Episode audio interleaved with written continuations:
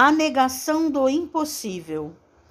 O excelso Criador consubstancia a possibilidade infinita para todas as direções em qualquer setor de trabalho. Toda edificação aparentemente inexequível aos nossos olhos é obra viável, desde que atenda às normas das leis que nos garantem a liberdade no rumo do bem eterno. Daí o imperativo justo de nos conservarmos fiéis aos compromissos e deveres identificados em nosso passo, confiantes na sabedoria infalível que nos concede isso ou aquilo conforme a intenção que nos guia os impulsos e a perseverança que demonstremos no serviço a fazer. Não nos cabe indagar quanto ao futuro sem abraçar as tarefas que o presente nos descortina.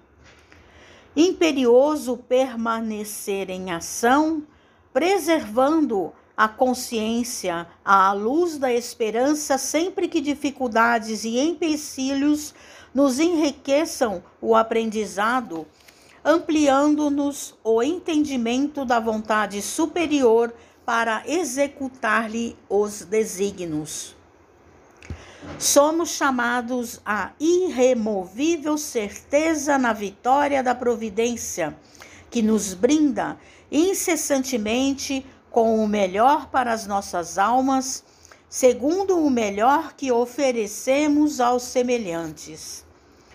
Sintonizados com a direção da vida, nossas fronteiras do possível alcançam os continentes do ilimitado. Deus é a negação do impossível, por isso, disse Jesus.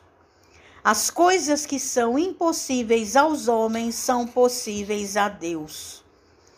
Resta-nos assim agir com serenidade, relegando ao esquecimento os pruridos de inconformidade que nos despontem no coração, buscando elastecer o rendimento dos próprios atos na sementeira do bem, porquanto o Pai de justiça e de amor vela por todas as criaturas na onisciência perfeita e na infinita bondade. Ante a doença, confia. Frente ao fogo da provação, acalma-te e pensa. Ante o transe difícil, pondera. O auxílio superior surge sempre.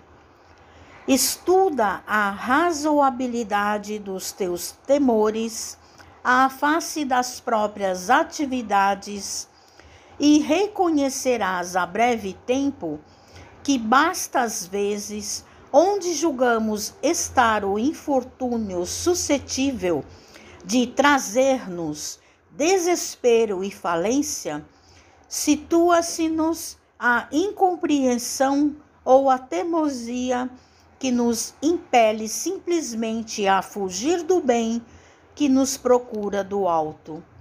Mensagem de Augusto Silva no livro Ideal Espírita, psicografia de Francisco Cândido Xavier.